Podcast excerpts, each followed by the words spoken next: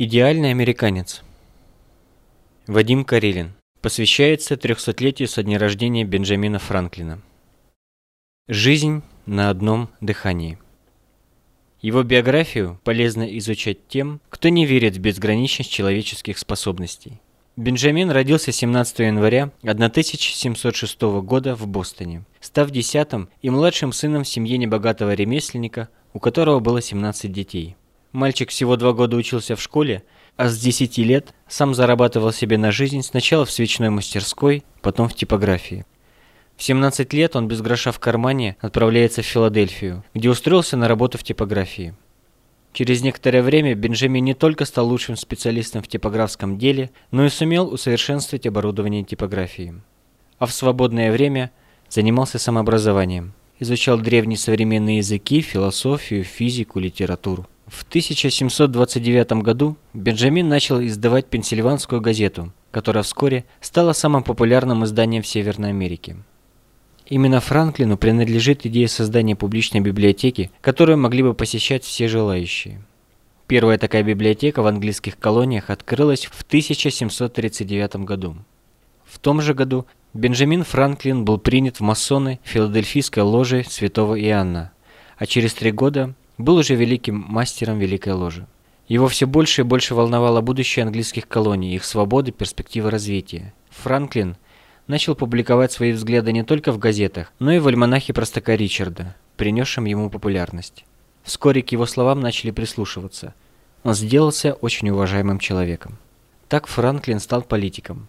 В 1737 году его избрали секретарем Генеральной ассамблеи Пенсильвании, а в 1753 году назначили генеральным почтмейстером североамериканских колоний.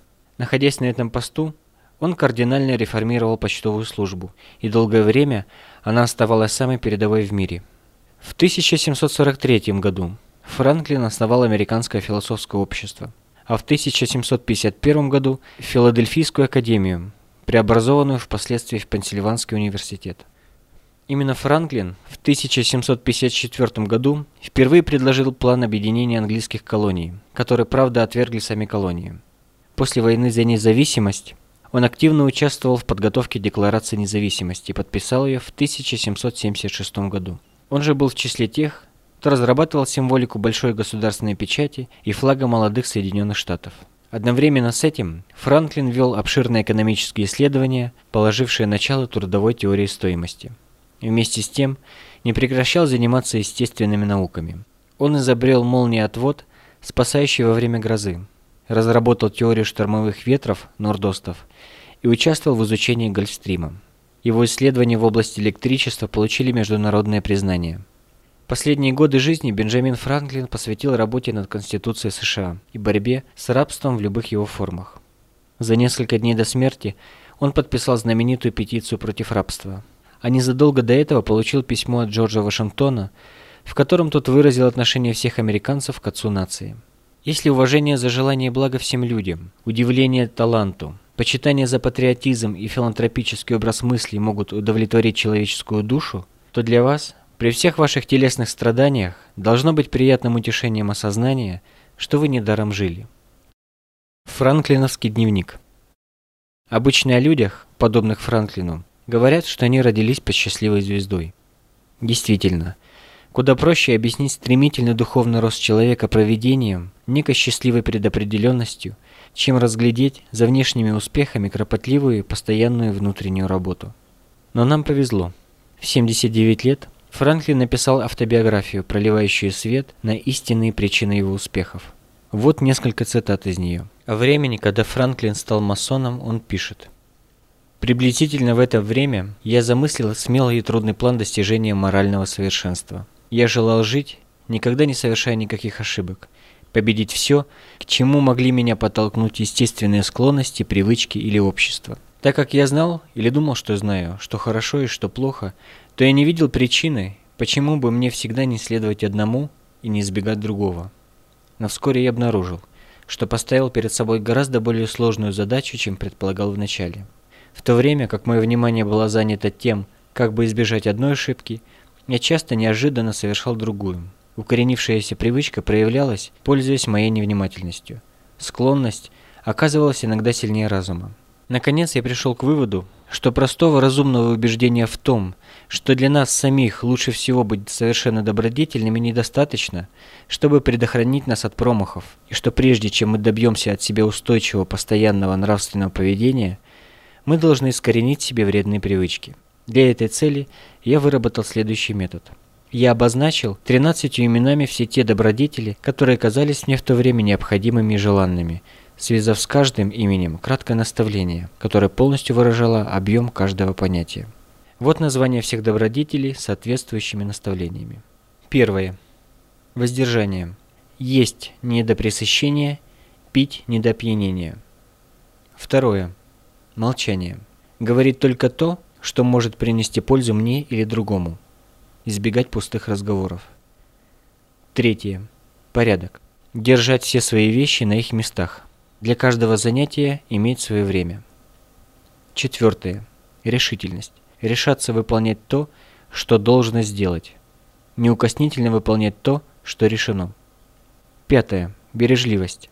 Тратить деньги только на то, что приносит благо мне или другим. То есть ничего не расточать. Шестое. Трудолюбие. Не терять времени попусту. Быть всегда занятым чем-либо полезным. Отказываться от всех ненужных действий. Седьмое Искренность. Не причинять вредного обмана, иметь чистые и справедливые мысли. В разговоре также придерживаться этого правила. Восьмое. Справедливость.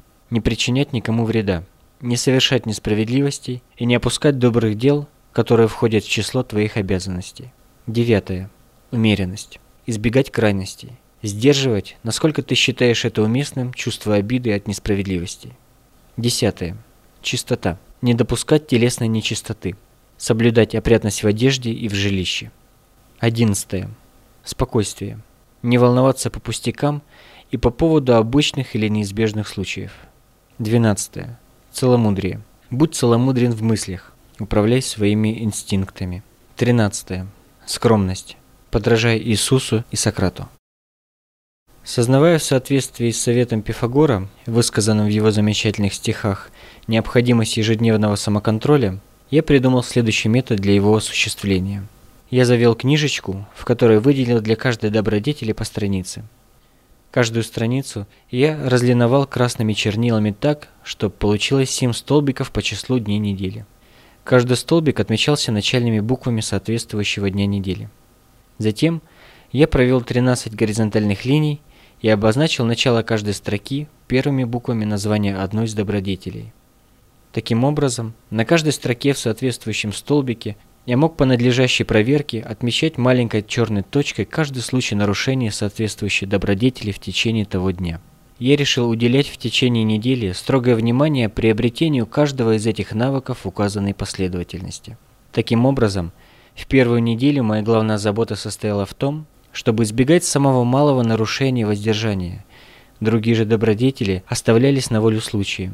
Я только отмечал каждый вечер промахи, сделанные в течение дня.